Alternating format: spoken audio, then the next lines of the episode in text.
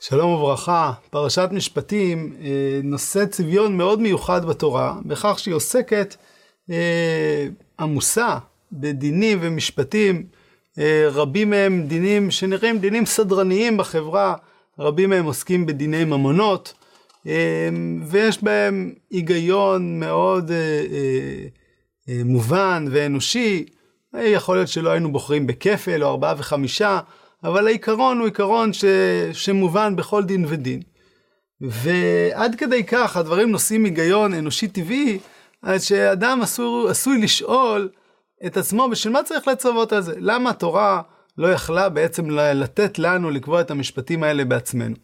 השאלה הזאת רמוזה בדברי המדרש שמביא רש"י, רש"י כותב כל מקום שנאמר אלה פסל את הראשונים ואלה מוסיף על הראשונים. מה ראשונים מסיני יפה לו מסיני. המדרש טורח לומר לנו שגם פרשת משפטים, גם היא, שלא עוסקת באנוכי השם אלוקיך, ולא יהיה, וכבד אביך ואת אמך, ושמירת שבת, וכל האיסורים החמורים שבעשרת הדיברות, גם היא ניתנה בסיני, גם היא שורשה, באותו מעמד גם היא שורשה אלוקי.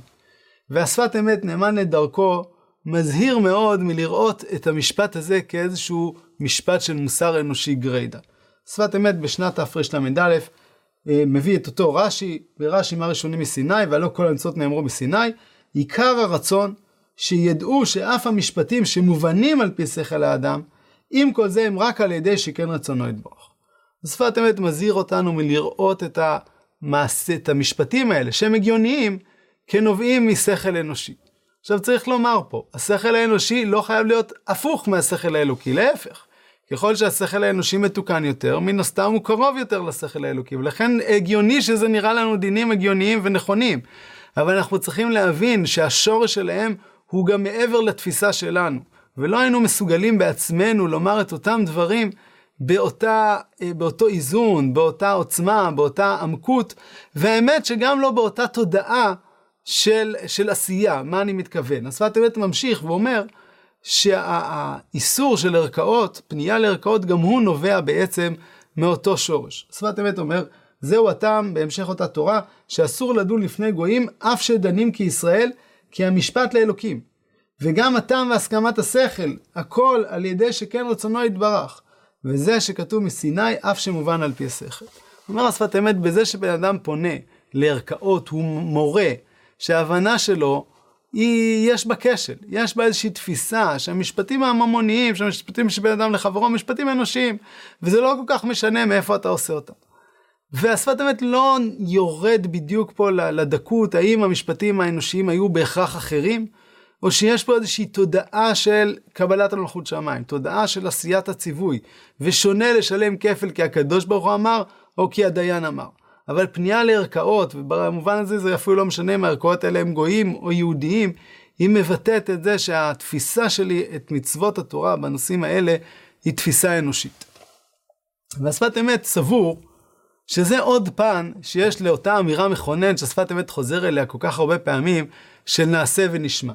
אומר השפת אמת בתרל"ד, אלה המשפטים אשר תשים לפניהם, אדוני אבי זקני, הגיד בשם הרב מפרשיסחה, שיהיו משפטי השם קודם חיות האדם, וזה לפניהם, והוא עניין הקדמת נעשה לנשמע. ופירשנו על פי זה דברי מורי, שגם משפטי השם, אף שיש בהם טעמים, עם כל זה הטעמים, על ידי רצונו יתברך והוא העיקר, והטעמים נמשכים אחר רצונו. וזהו שנאמר שהם מסיני. וכן צריך להיות ציווי השם יתברך קודם לשכל האדם, וזהו לפניהם. האדמו"ר מפרשיסחה אומר, השפת אמת, אמר שהאדם צריך לשים את התורה לפני עצמותו. לפני מהותו. גם אם הוא מבין איזושהי הבנה אה, במצוות וחושב שכך הם פני הדברים, הוא צריך לעשות את זה לא בגלל שהוא מבין, אלא בגלל שכך השם ציווה. זאת תודעת האדם המאמין, תודעת האדם המצווה לדעת השפת אמת. ודווקא בגלל זה חוזר השפת אמת לרעיון שהוא כמעט אפשר למצוא בו אותו בכל שבת או שבת שנייה ב, ב, בספר שלו. שדווקא תודעה כזאת שמרחיקה לכאורה את ההבנה של האדם, שאומרת שהדבר הזה נשגב מבינתו של אדם, ששורשו עמוק עמוק, דווקא הוא, דווקא היא, התודעה הזאת, מביאה את האדם להבנה יותר עמוקה של הדברים. כך הוא ממשיך שם בתורה, ובני ישראל הקדימו נעשה לנשמע, פירוש היה חביב אצלם יותר מה שזוכים לעשות רצון עליון ממה שיבינו הטעם של המצווה, ועל ידי זה זכו שיבינו גם הטעמים, כי מקודם שניתנו הדיברות, ניתנו הדיברות ואחר כך המשפטים. בן אדם צריך להחדיר ל, ל, לראשו, להבנתו, שהמשפטים הם תוצאה של הדיברות, המשפטים הם תולדה שלהם, הם באו אחריהם. קודם כל יש אנוכי השם אלוקיך. אם אתה מתחיל מאנוכי השם אלוקיך, גם אל המשפטים אתה מתייחס בצורה אחרת. גם המשפטים אתה מבין שהתפיסה בהם הם תפיסה הרבה יותר רחבה ממה שבן אדם יכול ב- ב- במבט ראשון להבין. הסרט הבית מביא מדרש נוסף שגם הוא, גם אותו הוא קושר לאותו עניין. והוא כותב כך: זהו שאמר רש"י אה, בהמשך אותה תורה, אמר לו הקדוש ברוך הוא למשה, לא תעלה על דעתך לומר אשנה להם הפרק וההלכה אה, פעמיים או שלוש, עד שתהיה סדורה בפיהם כמשנתה, ואיני מטריח עצמי להבינם טעמי הדבר, ופירושו לכך נאמר אשר תשים לפניהם כשולחן ערוך ומוכן לאכול, לאכול לפני, לפני אדם. השפת אמת מביא את המדרש הזה ותמה, למה משה לא רצה להסביר לבני ישראל ולערוך להם את זה כשולחן ערוך לפניהם? ותמוה כי משה רבנו עליו השלום אשר מסר נפשו בעבור ישראל לא היה חפץ להבין בני ישראל הטעמים. אך כי באמת העיקר לקיים מצוות השם בלי הבנת הטעמים. רק שהשם יתברך אמר שבני ישראל זכו על ידי הגנבת נעשה נשמע שיבינו גם הטעמים. אומר משה רבנו אם אני אתחיל להסביר להם למה אני עושה כל דבר אז הם יחשבו שהם מבינים למה, יחשבו לא רק שהם מבינים, יחשבו שזאת הסיבה, הסיבה שאני מצליח לתת. ובאמת הסיבה היא עמוקה הרבה יותר. ואומר לו הקדוש ברוך הוא, אין לך מה לדאוג, הם הקדימו נעשה לנשמע. הם עושים את הדברים מתוך תודעת ציווי, לפני שהם עושים את זה מתוך תודעת הבנה, ורק מתוך כך אפשר עכשיו גם להסביר להם, ועכשיו גם באמת ההבנה שלהם תהיה הבנה עמוקה יותר של הדברים. למרות הרעיון החסידי הזה שחוזר אצל השפת אמת הרבה פעמים, שיש שיראו בו רעיון אה, אה, דרמטי, ש, שמקדים את, ה, את העשייה להבנה, ראינו את זה הרבה פעמים אצל השפת אמת, אין בזה אצל השפת אמת בשביל לבטל את מקומו של האדם בתוך העשייה של התורה והפיתוח והעיצוב שלה בעולם הזה. השפת אמת בשנת תרל"ז כותב, הקדוש ברוך הוא מנהיג את העולם במידה, במצוות ופקודיו שמסר לבני ישראל. וכל דבר יש מצווה מיוחדת והם מקיימים הכל. וכפי שמירת בני ישראל המצוות כך מתנהג העולם. המצוות מקיימות את העולם, המעשים שלנו, הגילוי של האלוקי שבתוך העולם המעשה, הוא זה שמקיים אותו. אבל יותר מזה אומר השפת אמת, ומשפטיו לבני ישראל הוא מעלה גדולה מזו. שגם המשפט מסר לבני ישראל, כאשר מצינו שכשיצא מבית דין זכאי, אין מחזירים אותו. נמצא שהקדוש ברוך הוא מסר המשפטים לבני ישראל, וזה שאמר המדרש שהקדוש ברוך הוא אינו כבשר ודם, רק שמקיים הוא עצמו הגזרה שנשתנה כביכול המשפט העליון, על ידי בית דין שלמטה, שכך מסר משפטיו לישראל. למרות שהתורה גבוהה מני ים, למרות שזה גדול הרבה מעבר להיגיון ולהבנה האנושית, התורה נמסרה לנו. משנמסרה לנו התורה, יש לנו את הכוח לעצב אותה, וכביכול הקדוש ברוך הוא אה, אה, אה, כמו שהוא אומר פה המדרש, מקיים בעצמו את הגזרה שאנחנו גוזרים, ולא מחזירים בן אדם אם הוא יצא זכאי בדין, כי אנחנו אומרים, זה מה שבני אדם הבינו, זה מה שאנחנו הבנו בתוך הדבר הזה.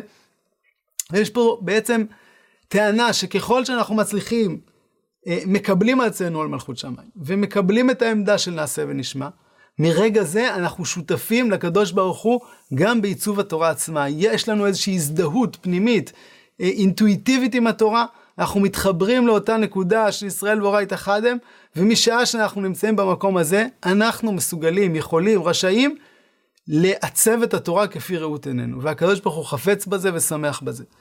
כמו שאומר השפת אמת בשם הרבי מקוצק, רבו של סבו, אה, אה, באחד הביטויים המפורסמים שלו, זה מופיע פה בפרשת השבוע בשנת תרל"ב, בשם הרב הקדוש מקוצק, על הפסוק ואנשי קודש תהיון, להיות שמירת הקדושה במעשה אנוש ותחבולותיו.